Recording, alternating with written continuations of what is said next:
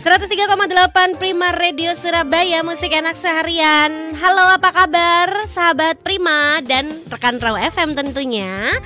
Uh, Kita masuk di Ngopi Ngobrol Inspiratif Pagi Dan tentunya uh, Prima Radio juga uh, saat ini sedang dirilai ya oleh Raw FM Padang Sidempuan Sumatera Utara. Dan Hari ini rekan Raw FM dan sahabat Prima Saya ditemani oleh Bapak Agung Baskoro sebagai narasumber dari uh, ini temanya uh, untuk hari ini topiknya penerapan sistem ekonomi syariah dalam bisnis Anda edisi marketing coach dari MSU Consulting ya. Selamat pagi Pak Agung. Selamat pagi Mbak Ira. Ya, semangat kali ya. Suaranya kayaknya lebih merdu Pak Agung daripada saya kayaknya. Enggak, jangan berlebihan, Mbak. Oke, Pak Agung, uh, pagi hari ini temanya ini penerapan sistem ekonomi syariah dalam bisnis ya. Oke. Nah, mungkin sahabat Prima ada yang uh, sering mendengarkan seperti uh, ekonomi syariah, bisnis syariah, bank syariah, semuanya serba syariah. Mungkin bisa dijelaskan dulu nih, apa bedanya yang uh, ekonomi biasa atau ekonomi syariah ini? Oke, okay, uh, eh, selama ini kita prolog dulu ya. Yeah. Jadi kan uh, kalau mau olahraga itu kan ada pemanasan dulu mm -hmm. kan. Jadi perbankan syariah, terus uh, orang mengenal asuransi syariah, yeah. ada yang namanya suku syariah, retail syariah itu mm -mm. itu sebagian kecil dari yang namanya ekonomi syariah, mm. gitu kan. Jadi yang kita bilang ini kan e, bagaimana menerapkan konsep ekonomi syariah dalam bisnisnya kita gitu kan. E, pada prinsipnya kalau kita bicara tentang ekonomi syariah itu kan tidak ada yang saling dirugikan. Mm-hmm. Semuanya juga harus bersepakat pada awalnya dan juga ketemu deal yang disampaikan di depan itu sesuai dengan komitmennya seperti apa. Kalau saya bersepakat dengan Mbak Ira, mm-hmm. Mbak Ira kita bersepakat nih jual uh, jual makanan nih ya kan. Yeah. Dari awal pembagiannya 60-40 gitu kan. Uh, kita kita berjanji bersepakat dalam waktu kurun tiga tahun mm-hmm. sampai akhir tiga tahun kita tidak boleh merubah komposisi 60-40 nya tadi. Okay. Kalau itu dirubah berarti bahasanya kalau bahasa ekonomi syariahnya itu tidak syar'i mbak Sa oh, seperti okay. itu. Jadi kan enak kan. Yeah. Jadi kata kuncinya tuh klunya itu transparan dan jelas. Nah banyak orang nih Pak Agung berpikir bahwa aduh kayak kayaknya uh, bisnis yang sesuai konsep syariah itu susah ya, sulit diterapkan. Hmm. Uh, sebenarnya tidak sulit kalau kita tahu dan mengetahui bagaimana itu menerapkannya. Okay. Jadi kan uh, kalau di syariah itu kan kalau di konsep ekonomi yang non syariah prosesnya itu cuma ada satu jenis aja. Kalau di syariah mm -hmm. itu konsepnya ada banyak. Mm. Ada jual beli, mm -hmm. ada investasi, ada kongsi, dan ada kerjasama juga. Nah itu harus diaturnya di depan. Tidak ada perubahan satu angka atau satu persen pun ketika itu terjadi. Katakanlah yang tadi saya contohkan, karena kan mm -hmm. ada si A ini investor, mm -hmm. uh, dia berkongsi dengan seorang kontraktor gitu yeah. kan dia akan membangun sebuah hotel atau sebuah apartemen. Mm -hmm. Nah, ketika dikongsi itu, ketika apartemennya tadi sudah jadi, mm -hmm. maka pembagiannya adalah 70% untuk investornya, mm -hmm. 30% untuk kontraktornya. Mm -hmm. Itu tidak boleh dirubah sampai kesepakatan itu berakhir. Katakanlah mm ada semacam PKS, perjanjian yeah. kerjasama itu yeah. berjalan sampai lima tahun. Sampai lima tahun itu tidak boleh dirubah. Nah, katakanlah contoh nih, ketika pada saat dua tahun tiga tahun, uh, harga apartemen yang dibangun tadi itu naik mm -hmm. drastis. Mm -hmm. Otomatis kan naluri manusia uh, ingin lebih mendapatkan lebih banyak, yeah. maka dia berpikir harusnya aku dapatnya lebih banyak. Hmm. Itu tidak boleh. Kalau di konsep syariah itu tidak boleh. Dia harus menjalankan atau mentaati apa yang sudah menjadi uh, kalau bahasa syariahnya itu akad yang di depannya itu seperti apa. Mm -mm. Kalau 70 untuk investornya, 30% untuk uh, kontraktornya. Itu yeah. harus dijalankan sampai lima tahun dulu. Setelah lima tahun nanti mau dirubah itu silahkan. Mm. Karena PKS tadi berjalannya sampai lima tahun. Seperti gitu. itu kondisinya. Berarti uh, konsep manajemen bisnis syariah ini apa aja nih Pak yang perlu diperhatikan oleh sahabat Prima dan rekan rekan uh, Yang perlu diperhatikan paling tidak kan uh, produk ataupun jasa yang harus kita jual itu kan setidaknya kalau bahasanya kita tuh halal, yeah. ya kan? Tidak boleh merugikan orang lain dan hmm. tidak boleh merugikan kita sendiri. Hmm. Uh, terus yang kedua uh, kita bicara tentang ada transaksi yang memang harusnya disepakati di awal itu harus jelas tertulis di dalam PKS-nya. Tidak hmm. boleh yang namanya uh, sifatnya spekulasi. Spekulasi itu oh. seperti ini. Kira-kira nanti ketika saya dan investor kontraktor ini membangun apartemen, kalaupun laku, nanti kita bagi hasil. Kalau nggak laku, ya yang sebagai investor menanggung sendiri itu nggak boleh. Berarti nggak boleh yang abu-abu atau meraba-raba. Nggak gitu, boleh, nggak boleh harus jelas. Jadi katakanlah hmm. investor itu dapat berapa, ketika untung nanti dibagi 30 70 30, ketika rugi nanti siapa yang nanggung. Hmm. Itu juga harus disebutkan. Harus jelas ya. ya. Hmm ketika katakanlah orang kan maunya kan kalau untung aja dia mau nih. Ya, kalau rugi kalau rugi lari aja dia kan. Jadi kalau kalau rugi aja itu nanti kan disepakati Ya. ketika rugi itu rugi yang rugi yang seberapa besar nah si investor menanggung berapa Hmm. persen, Hmm. si kontraktornya nanggung berapa persen. Itu Hmm. contoh Mbak Ira seperti Hmm. itu kan. Karena kan saat ini kondisinya fenomenanya di Surabaya ini kan lagi banyak bangun infrastruktur kan. Ya, ketika mereka mau menerapkan konsep ekonomi syariah ini ke dalam sistem bisnis mereka, Hmm. harusnya tidak ada yang saling merugikan satu sama lain. Nah, ini kalau ngomongin rugi dan untung, kan pasti gitu kan, Pak Agung. Apakah di konsep ekonomi syariah ini kita nggak boleh katakanlah nyari untung yang sebesar-besarnya gitu nggak boleh, Kak, Pak? Atau bagaimana sistem pengaturannya untuk masalah untung ini? Eh dikatakan untuk mencari untung sebesar besarnya untungnya yang sewajarnya saja. Gitu Dalam ya. artian gini, otomatis kan kita juga menyesuaikan harga pasar Mbak Ira. Heeh. Kalaupun kita mau katakanlah harga jualnya 500 nih, kita mau Mm-mm. jual 2000 Hmm. tapi di pasar harganya 1500 Mm-mm. pasti eh, produk kita nggak laku kan Mbak Iya, Ira. iya. Jadi kan eh, itu adalah satu sisi yang mungkin konsep yang sifatnya tidak bisa kita terapkan. Kita maunya sih, oh iya saya maunya jualan 500, saya jual Mm-mm. 4000 kalau Mm-mm. bisa ya. Mm-mm. Tapi di pasaran harganya pasarannya 2000. Jadi kan Mm-mm. saya nggak mungkin kan Mm-mm. minimal saya jualnya di angka 1500. Mm. Kalau itu sih eh, dalam konteks syariah kan kita mencari untung itu sewajarnya saja. Oke. Yang mungkin kalaupun kita kembalikan ke konsep ekonomi itu sendiri Mm-mm. eh, mungkin margin di angka 10 sampai 20 persenan. Itu masih Mm. make sense gitu kan. Mm-mm. Jadi kan eh, kalau lebih dari itu kok kayaknya kita ada istilah juga oh kok kita kok kok meruk banget jadinya kan Mm. seperti itu dan pasar pasti nggak mau nerima karena Mm. kan kita ju- jualnya terlalu mahal juga kan seperti itu. Berarti bisa dibilang untuk eh, sistem ekonomi syariah ini penerapannya berarti jujur sekali ya Pak Agung ya. Pasti. Nggak ada permainan katakanlah ya biasanya kan namanya orang bisnis itu kan ada permainan. Bener, bener, itu. pasti itu. Kan tadi clue-nya itu dua mbak, transparan dan jelas kan. Ha-ha. Harus semuanya itu disepakati di awal. Apa yang disepakati itu Mm-mm. harus dihormati, harus ditaati sampai jangka waktu perjanjian itu selesai. Hmm. Kalau janjinya tiga tahun atau lima tahun ya sampai tiga tahun lima tahun itu harus diselesaikan dulu. Ketika mau bikin kesepakatan baru harus nunggu perjanjian itu Mm-mm.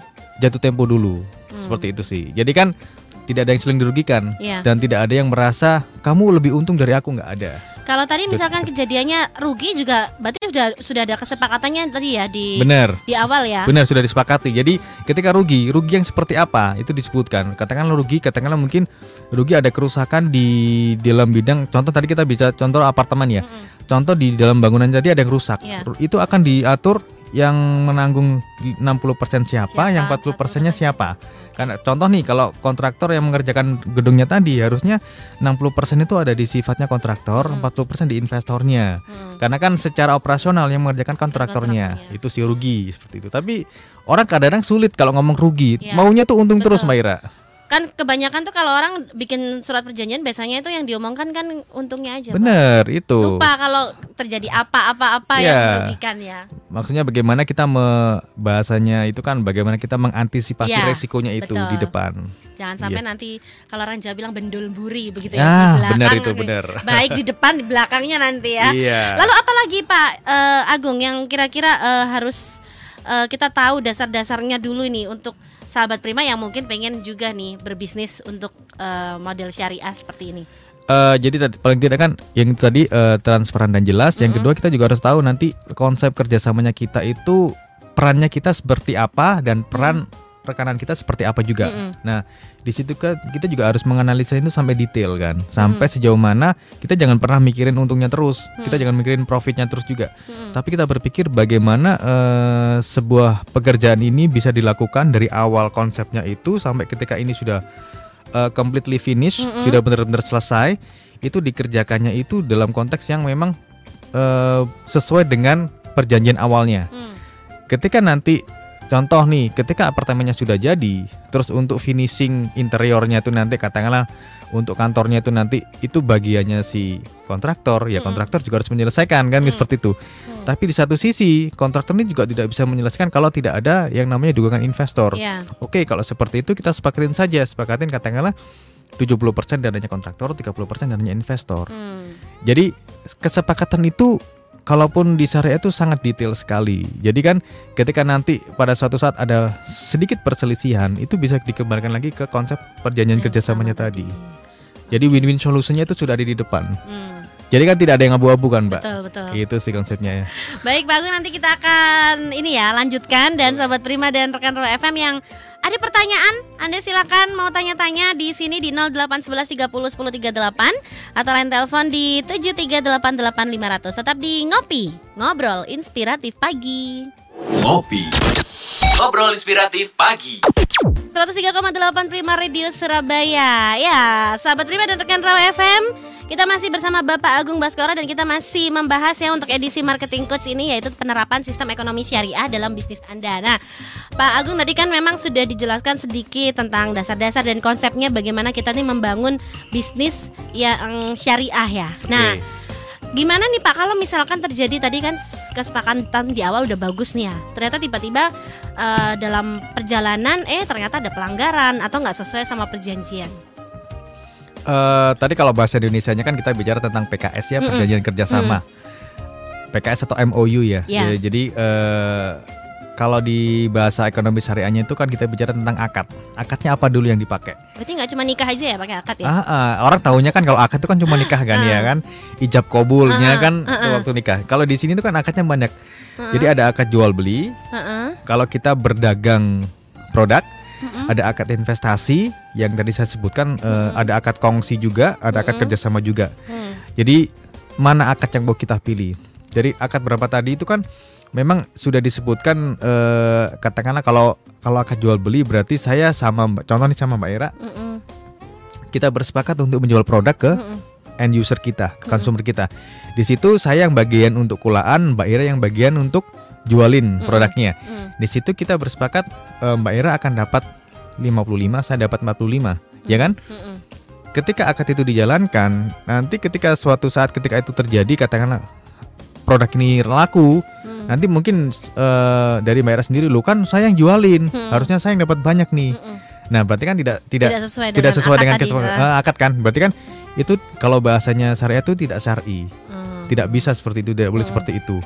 Ketika nanti di tapi tetap disebutkan di dalam Mm. akadnya tadi ketika nanti terjadi perselisihan, Mm-mm. penyelesaiannya itu nanti harusnya seperti apa, ya kan? Mm. Tapi kalau di situ aja sudah dikatakan itu udah cacat akad kan dalam artian eh, secara akad akad jual belinya atau dalam bahasa ekonomi syariahnya itu akad murabahanya itu tidak sesuai atau tidak syar'i. Berarti kalau memang seperti itu ya mendingan kita batalkan semua akadnya, kita konsepkan lagi akadnya dari awal lagi. Bisa ya begitu. Harusnya bisa. Harusnya bisa, tapi kan itu mungkin salah satu cara untuk meredakan perselisihan Ya, biar Ja- damai begitu. biar ya. damai seperti itu karena kan ya tadi itu yang namanya naluri manusia itu kan ketika melihat sesuatu yang lebih banyak itu harus dimiliki oleh dia Iya, sendiri nggak boleh iya. untuk orang lain kan Iya, iya. Iya seperti Kalau itu sih, Mbak. rugi mungkin rebutannya rebutan nanggung bukan? kalau rugi rebutannya rebutan ini kalau nagungnya bisa mbak jawabnya nggak Oh, bisa kan gitu Nah ini kalau misalkan sahabat Prima ini eh, dan rekan Raw FM ini katanya Pak Agung tadi pengen kasih bocoran info nih kalau misalkan masih ada yang bingung pengen tahu penjelasannya tentang bisnis syariah ini katanya MSU punya event ya? Iya kita kan ada event nih jadi kan eh, di sini kan kita akan cuma menjelaskan kisi-kisinya aja jadi Mm-mm. kalau teman-teman mau eh, ikut atau memperdalam lagi tentang bagaimana sih menerapkan bisnis ekonomi syariah dalam bisnis Anda itu sistem ekonomi syariah dalam bisnis Anda ikut aja workshopnya kita tanggal 24 September Mm-mm. itu kita ada dua sesi nih sesi pagi sama sesi siang Mm. kalau sesi pagi setengah 9 sampai jam 11 sesi siangnya dari jam 1 sampai jam setengah 4 seperti itu kita akan bahas semuanya dan kita akan kasih contoh akad yang seperti apa yang harusnya diterapkan dalam bisnis Anda konsepnya semuanya luas karena kan apa pun jenis eh, bisnis Bisnisnya, Anda mm. itu bisa diterapkan di ekonomi syariah Oh semua bisnis ya bisa? semua bisnis bisa asalkan satu ada di mbak Mm-mm. bisnisnya harus halal mbak Oh ya Itu harus sih. halal Iya, ya. kan gitu Oke, Eh, Pak Agung, ketika kita dalam berbisnis pun kan tentunya ada etika-etika yang harus diterapkan ya, pasti tentunya. oke Nah, untuk untuk bisnis syariah ini etikanya apa aja nih, Pak?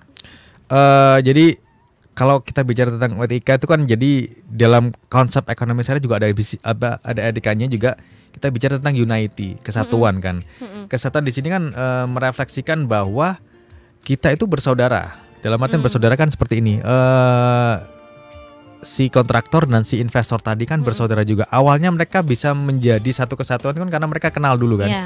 karena kenal mereka bersaudara akhirnya mereka bikin kongsi Mm-mm. jadi jangan sampai di syariah ini eh, konsepnya itu eh, ada etika yang namanya unity menyatukan antara yang satu menjadi dua atau yang dua menjadi tiga. Hmm. Ya kan seperti itu. Mm-mm. Jadi jangan sampai karena ada satu urusan bisnis atau urusan pekerjaan akhirnya itu terpecah. Terpecah. Nah, itu.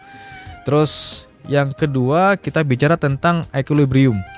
Equilibrium itu adalah keseimbangan. Keseimbangan antara eh, kalau kita bicara keseimbangan di dunia dan itu manfaatnya untuk lingkungannya kita sendiri. Jadi Mm-mm. ketika kita melakukan proyek itu antara si investor dan kontraktor, Mm-mm. equilibrium itu me- me- menemukan kepuasan antara si investornya dan juga si kontraktornya Mm-mm. dan juga memberikan manfaat bagi lingkungan sekitar. Ling- manfaatnya apa? Penyerapan tenaga kerja. Oke. Oke, penyerapan tenaga kerja otomatis kalau kontraktor kan juga butuh banyak tenaga kerja yang sifatnya entah itu tetap ataupun Hmm. lepas seperti itu kan. Eh, habis itu yang ketiga kita bicara tentang free will.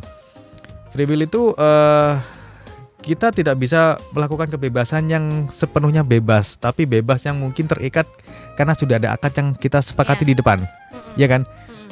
Eh, kalau ki- kalau bicara improvisasi itu selama itu sesuai dengan akad yang disepakati saya kira sih nggak ada masalah Mm-mm. free will ya Mm-mm. dalam artian yang bebas-bebas bebas, aja ah. bebas-bebas aja tapi bebasnya masih bebas yang masih terikat dengan Iya. akad yang di depan seperti itu Eh kesekian kalinya yang ke nomor empat adalah tentang kebenaran kebaikan dan kejujuran itu yang harus ditanamkan mbak Mm-mm. jadi prinsipnya kalau kita mau menerapkan sistem ekonomi syariah dalam bisnisnya kita tiga hal itu kebenaran kebaikan dan kejujuran itu harus kita Hmm. tanamkan juga karena kan kalau dari awalnya itu itu sudah ada satu celah dalam karakternya kita Mm. diterapkan gak usah tiga tahun enam bulan pun tuh Hmm. kok kayaknya sangat susah gitu kan Mm-mm. jadi kita harus sadar dulu jadi yang kita pakai ini konsepnya konsep syariah dulu kita harus mengerti nih dua pihak dulu jadi jangan sampai yang satu pihak memaksa yang lainnya untuk memakai ekonomi syariah padahal yang Hmm. lainnya itu belum tentu paham apa itu ekonomi syariah sepenuhnya Berarti kedua belah pihak harus paham benar ya. harus paham benar nih Hmm. seperti itu jadi biar paham benar nanti ikut workshopnya kita Mm-mm. tanggal 24 September bagaimana menerapkan sistem ekonomi syariah dalam bisnis Anda di Hotel Rock Syariah. Itu seperti itu sih, Mbak. Sebenarnya tingkat kesulitannya sampai seberapa sih eh, Pak Agung untuk kalau kita pengen berbisnis dalam hal seperti ini ekonomi syariah ini kalau misalkan contohnya kita yang belum pernah ya Mm-mm. pengen memulai start awal susah nggak sih Pak untuk memulainya? Atau tingkat kesulitannya dibandingkan kalau misalkan yang tidak berbasis syariah begitu.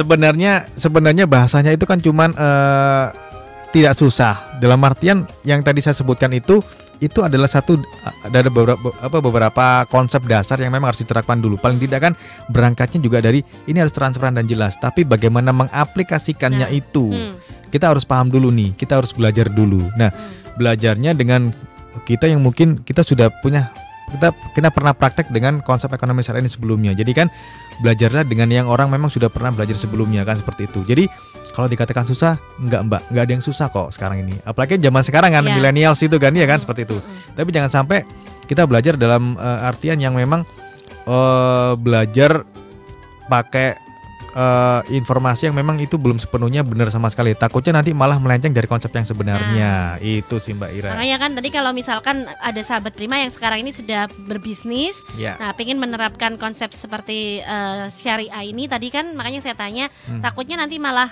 salah Benar. atau malah tadi kan tidak transparan, malah eh, meraba-raba. Ya, itu. begitu. Oke. Nah, nanti buat sahabat Prima dan rekan Raw FM kita akan balik lagi tetap di ngopi ngobrol inspiratif pagi ya. Ngopi. Ngobrol inspiratif pagi. Oke, sahabat Prima dan rekan Raw FM, kita masih membahas topik penerapan sistem ekonomi syariah dalam bisnis Anda ya edisi marketing coach bersama Pak Agung Baskoro. Nah, Pak ini untuk sahabat Prima yang Oke. sekarang ini sedang berbisnis sudah jalan di tengah-tengah. Mm. Nah, terus pengen beralih ke basis syariah ini kapan sih waktu yang tepat gitu loh kira-kira? Kalau kapan waktu yang tepat? Sekarang itu waktu yang tepat, Mbak. Jadi kan eh, Lalu kalau untuk peralihannya itu seperti apa Pak Agung? Apa nggak ribet dan sebagainya gitu? sebenarnya kan tidak ada peralihan, Mbak Mm-mm, Ira. Jadi kan sebenarnya kan ini kan eh, kalau bahasa kalau Mm-mm. kita bicara-bicara Mm. tentang bahasa manajemen itu ini ad- adalah bagian dari continuous improvement. Oke.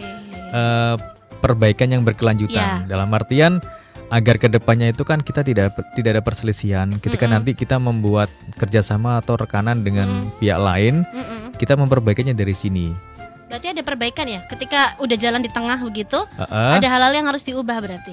Eh, katakanlah kalau itu memang memungkinkan Hmm. bisa dirubah dirubah atau Hmm. mungkin bisa ditambahkan, Tambahkan. diselipkan itu bisa. Oh. Dalam artian katakanlah, tapi dengan catatan kondisi itu belum terjadi, Mbak.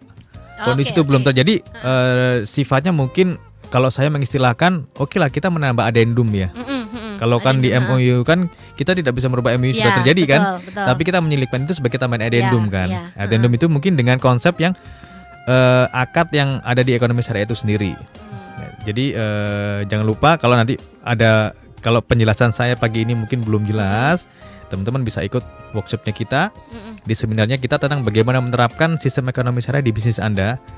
Hari Selasa 24 September di Hotel Rock Syariah. Jadi Gitu. kalau misalkan sahabat Prima atau rekan FM masih ragu-ragu nih ya Pak. Agung ya, di situ akan terjawab jelas. Nah, saya mau tanya lagi nih Pak Agung. Boleh. Mengapa bisnis saya harus berbasis syariah? Kalau ada yang kekeh kan, udahlah Pak, Ah. udah jalan ini udah Iya. anu udah ngapain sih kan sama aja misalkan begitu. Benar.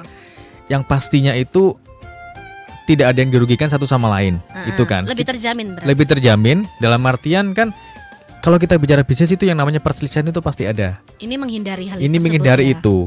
Yang kedua, Oke. transparan dan jelas. Yang ketiga kan agar yang selama ini kita berteman dengan rekanan kita dengan eh, dengan apa eh, kongsiannya kita itu bisa terjaga seterusnya dan selamanya. Berarti kalau misalkan saya bisa simpulkan mungkin ini lebih aman ya. Jaminannya tuh mungkin lebih amannya mungkin lebih besar begitu Pak Agung. Pasti, karena kan eh, semua itu sudah tertulis. Kita kan jangan jangan sampai karena kita teman, oh, nggak usah ditulis lah. Hmm. Ya, Kamu kamu udah itu yang sama aku bahaya kan? tuh, Itu, yang bahaya. Betul betul betul. Itu di syariah nggak boleh. Semua itu harus tertulis. Mm-mm. Rugi untungnya tertulis semua. Angkanya Udahlah jelas sama teman sendiri masa kamu nggak percaya? Sih? iya, kita udah kenal berapa tahun sih, masa nggak percaya kan gitu kan? Iya, iya. Tapi itu nggak boleh kalau di syariah, harus Iya. dijelaskan. Itu yang dinamakan yang namanya eh, sifatnya masih spekulatif, masih abu-abu kan. Tidak hitam, tidak putih. Kalau memang mau hitam, ya katakan hitam. Kalau putih ya putih, jangan yang abu-abu kan. Seperti itu sih mbak. Oke, Pak Agung lalu ini sebelum kesimpulan dan juga tadi mungkin Pak Agung pengen kasih tahu lagi sama rekan Raw FM dan sahabat Prima untuk event Oke. yang diadakan MSU. Saya mau tanya lagi nih kalau misalkan sahabat Prima pengen tahu ini plus minusnya. Oke. Apakah cuman plus aja nih untuk eh, berbisnis ekonomi syariah ini? eh penerapan penerapan sistem ekonomi syariah dalam bisnis Mm-mm. anda ini kan mempunyai pasti banyak plusnya juga. Kalau dikatakan minusnya itu mungkin cenderungnya Mm-mm. banyak orang yang mungkin belum paham. Dalam karena Hmm. belum paham, akhirnya kan mereka sedikit banyak itu membelokkan sistem ekonomi syariah yang sebenarnya itu ke arah yang dipaksakan akhirnya dicampur dengan sistem yang ekonomi yang non syariah. Nah, Itu itu minus minusnya di situ. iya. Tapi kalau dikatakan minusnya dalam konteks yang memang dirugikan nggak ada. Jadi konteksnya karena memang kan di awal kan sudah disepakati semuanya, iya kan? Minusnya memang nggak semuanya orang bisa meng- me- memahami Iya. dan nggak bis nggak semuanya karena belum memahami akhirnya mereka memaksakan diri untuk menerapkan ekonomi syariah ini ke dalam bisnisnya mereka Mm-mm. dan ujung-ujungnya ketika mereka tidak paham ada sesuatu yang namanya misleading gitu kan Mm-mm. misleading dalam artian yang seharusnya tidak boleh dipakai diterapkan diterapkan sama mereka Hmm. nah eh, bagaimana solusinya ya mereka kita harus belajar bersama nih kita harus paham dulu kita harus duduk bersama dulu bahwa konsep yang kita kehendaki yang akan mau kita terapkan dalam bisnisnya Mm-mm. ekonomi apa dalam bisnisnya kita itu harus benar-benar yang sesuai dengan kesepakatan kita di awal jadi jangan sampai yang satu memaksakan satu yang lainnya Hmm. jadi mari belajar bersama-sama belajar bersama-sama kita di workshop ekonomi syariah hari Selasa itu mbak seperti itu kan Nah, kalau misalkan untuk para pebisnis nih yang ingin belajar tadi ya, Oke. Pak Agung ya untuk sistem ekonomi syariah ini Mm-mm. eh sampai berapa lama sih tadi kan seperti ikut workshop dan Iya. sebagainya. Berapa kali pembelajaran sampai kita benar-benar paham dan mengerti kan katanya Pak Agung jangan sampai nanti dicampur syariah terus tiba-tiba Non syariah. dalam dalam eh, perjalanan bisnisnya ternyata ada konsep-konsep yang seharusnya tidak boleh diterapkan. Nah, itu itu berapa lama untuk orang seseorang tuh paham benar tentang eh, ekonomi syariah ini? Jadi gini mbak, eh, kalau di kalau biarlah biarlah kita aja yang belajarnya lama, nanti kita menularkan ke teman-teman itu kita bikin cepat aja. Jadi kan Gitu ya. bagaimana merangkum satu dua buku ataupun berapa puluh buku, nanti saya yang tugasnya ngerangkum, Hmm, saya menjelaskan menyampaikannya ke teman-teman itu mungkin dua tiga kali pertemuan, hmm. insya Allah sudah bisa. Berarti sih. termasuk ikut workshop ini pasti menjamin pasti ngerti ya? Insya Allah bisa. Karena kan Oke. nanti saya bicara tentang praktisnya saja, bukan teorinya. Jadi kan apa yang mm-mm. harus diterapkan dan apa yang tidak boleh diterapkan, seperti Mm. itu kondisinya. Dalam pengalaman Pak Agung, eh, sering kali masalah apa yang dihadapi, yang sering kali ya dihadapi oleh Hmm. pebisnis, khususnya untuk mereka yang menerapkan ekonomi syariah, yang paling banyak ditemui. Eh, yang tadi saya sebutkan ada namanya misleading kan. Misleading Uh-uh. itu kan seharusnya ini tidak boleh diterapkan sama mereka diterapkan karena Hmm. mereka belum sepenuhnya paham dengan bagaimana menerapkan sistem akad atau ekonomi syariahku dalam bisnis mereka. Jadi karena pemahaman mereka yang setengah-setengah. Bener itu. Akhirnya kan Heeh. mereka cari literasinya itu literaturnya itu dari dari internet tapi mereka belum paham sebenarnya dan mereka belum pernah ada dasar untuk belajar itu sebelumnya. Akhirnya kan diterima mentah-mentah ketika diterapkan juga tidak 100% benar. Itu sih Mbak Ira. Oh. Itu yang saya sering temui itu seperti itu kondisinya. Jadi memaksakan diri akhirnya kan karena informasinya itu masih simpang siur dan Mm-mm. mereka belum yakin kan karena mereka belum punya dasar akhirnya diterapkannya juga tidak sepenuhnya benar itu sih Hmm. itu yang bahaya sih Iya, itu kan iya. kondisinya Ini ada pertanyaan nih Oke. dari Mas Aldi yang Iya. ada di Sidoarjo. Eh, untuk penerapan sistem syariah ini apakah juga bisa untuk bisnis eh, pemilik bisnis yang non muslim? Syariah itu universal Mbak Ira untuk Hmm. siapa pun boleh jadi eh, kalau saya Karena boleh mungkin ba- banyak kita pemahaman kan ada kata syariah gitu Iya. kan. Ya. jadi kalau saya boleh sebutkan di Indonesia ini ini Mm-mm. data ya data data Mm-mm. yang dari data dari pemer- apa data dari Bank Indonesia juga Mm-mm. kita bicara 70% orang yang simpan uang di syariah dan mereka Mm-mm. ambil pinjaman di bank syariah Mm-mm. itu mostly itu orang yang non muslim 70%. 70% loh mbak jadi saya bicara syariah itu universal tidak hanya untuk Mm. orang muslim saja semuanya bisa jadi bahkan kalaupun kita bicara di beberapa negara di Eropa itu Mm-mm. eh, Inggris itu salah satu negara yang menempa, menerapkan ekonomi syariah terbesar di dunia bukan Hmm. Indonesia loh Inggris tuh malahan Hmm. jadi kan syariah for all, syariah itu universal. Ya Hmm. tadi makanya di sini kan saya tadi dari awal sampai sa- sekarang ini saya nggak pernah bahas istilah-istilah Arabnya kan ya kan. Iya, iya. Tapi saya mencoba untuk memasukkan diri dalam konteks yang universal kan. Jadi Ah. bahasanya bahasa yang yang mudah dipahami saja Iya. gitu sih. Jadi semuanya bisa. Semuanya bisa, nggak ada masalah, tidak ada batasan kok. Mm-mm. Intinya kan eh, saling menguntungkan dan tidak ada yang dirugikan di sini satu sama lain. Baik Pak Agung karena waktu kita terbatas mungkin bisa Oke. disimpulkan untuk pembicaraan kita dan juga tadi workshopnya buat sahabat Prima dan rekan FM yang mungkin ik- ik- pengen ikutan datang ya. Oke. Jadi kesimpulannya ketika Anda ingin memulai bisnis, eh, berpikirlah untuk bahwa bisnis itu tidak dilakukan dalam waktu yang singkat, tapi berpikirlah bisnis itu akan dilakukan dalam konteks yang untuk long term, jangka panjang kan. Mm-mm. Nah, memulai sistem untuk menerapkan sistem ekonomi syariah dalam bisnis Anda adalah hal yang mungkin positif karena kan di situ kita juga berpikir bahwa memulai sesuatu yang baik pasti hasilnya juga pasti baik, Iya. ya kan? Memulai sesuatu yang niatnya juga bagus pasti hasilnya juga bagus. Hmm. Nah, harapan ke depannya dengan Anda belajar tentang bagaimana menerapkan sistem ekonomi syariah dalam bisnis Anda, Anda akan lebih mengerti bagaimana sistem ekonomi syariah itu diterapkan dalam semua lini bisnis Anda. Apa pun jenis bisnis Anda bisa dilakukan juga. Untuk lebih jelasnya Anda bisa ikut di workshop kita, di public seminar kita di Hot- eh, Hotel Rock Syariah tanggal 24 September. Kita ada dua sesi nih. Di mana itu Pak Hotel Rosario? Hotel Syariah, Hotel Rock Syariah itu di Jalan Baratajaya Oh ya. Oke. Hmm. Tanggal 24 September kalau saya nggak bisa pagi nih Pak bisa ikut sesi yang siang dari Oke. jam 1 sampai jam Mm-mm. 4 kalau saya nggak bisa siang nih Pak bisa ikut sesi pagi dari jam setengah 9 sampai jam 11 Hmm.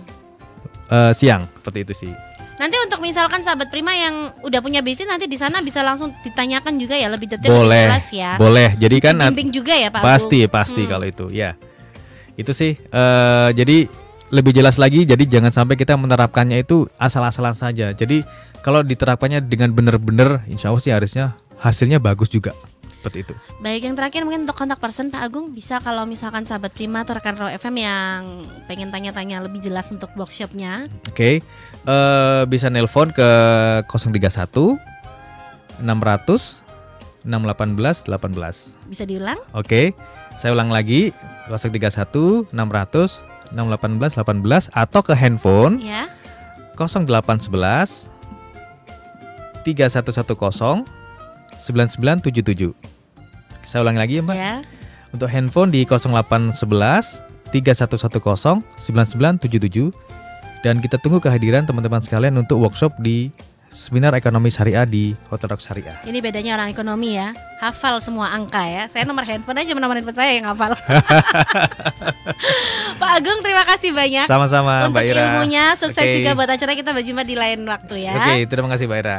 Dan sahabat Prima Raw FM demikian ngopi ngobrol inspiratif pagi. Terima kasih Anda sudah menyimak ya dan sudah ikutan bergabung juga. Nantikan untuk ngopi-ngopi ngopi-ngopi selanjutnya ya edisi-edisi yang menarik tentunya dengan tema dan topik topik yang saya percaya pasti akan menambah wawasan kita dan berguna ya. Jangan ke mana-mana, tetap di 103,8 Prima Radio Surabaya, musik enak seharian. Ngopi. Ngobrol inspiratif pagi. 103,8 Prima Radio Musik enak seharian.